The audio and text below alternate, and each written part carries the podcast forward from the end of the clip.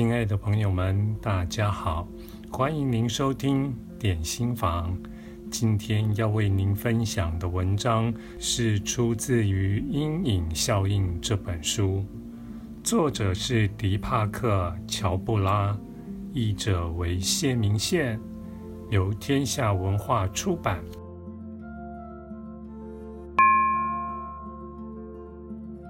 十，与你的阴影和平共处。一旦看见你在将隐藏的感觉投射出去时，你就需要去接触那个感觉了。不要拖延，机会的大门很快就会关上。在还没关上之前，有一个空隙存在。在你竖起防卫之前，其实你正在感受到你不想要的感觉。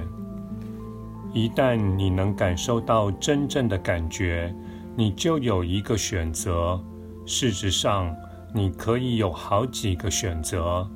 你可以把这感受压回去，你可以责怪自己不是个好人，你可以攻击这个感受。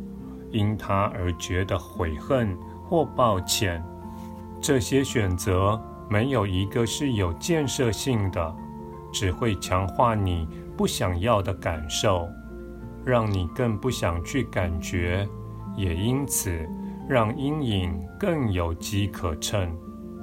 也许听起来很奇怪，但感觉也是有情绪的，感觉是你的一部分。当你不想要它时，它是知道的。有隐藏才会有恐惧，假装它不存在就会有愤怒。有一半以上的问题是出在这儿。当某个你不想要的感受不愿意合作时，你如何能疗愈它呢？你没有办法的。除非与负面感受和平共处，否则它们将会持续存在。处理负面性的方法就是去承认它。除此之外，什么都不需要。不需要激烈的对抗或情绪的宣泄，不论是愤怒、恐惧、嫉妒、攻击。或其他任何感受，只要去感觉那个感觉，并且说：“我看到你了，你属于我。”你没必要对不想要的感觉有保持正面情绪，这是一个过程。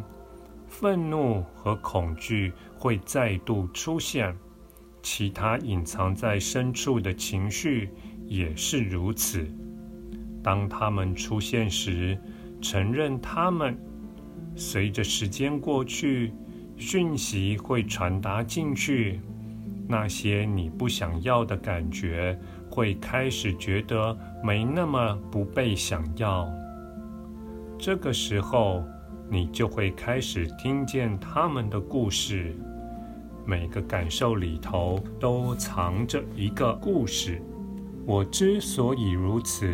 是有原因的，不论这是什么样的故事，都保持开放。你过去经历过的创伤，从出车祸到求爱被拒，丢了工作到学业不及格，都会残余在阴影中。你一直在累积某些心理学家所说的过去的情绪债务。为了偿还这些债务，你需要去倾听情绪背后的故事。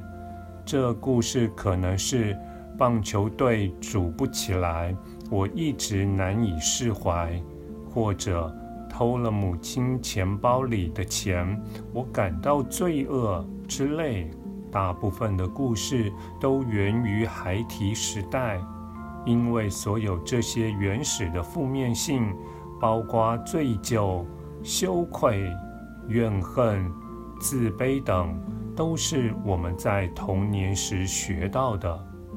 听完故事后，接受它，告诉自己，你紧抓着负面性是有正当理由的，因为它被秘密地保存，隐藏在那儿，你别无选择。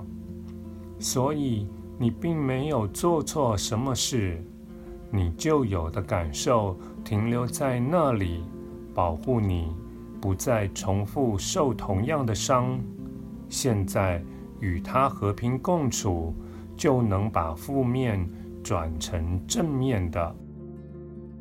感谢您的收听，我们下次再会。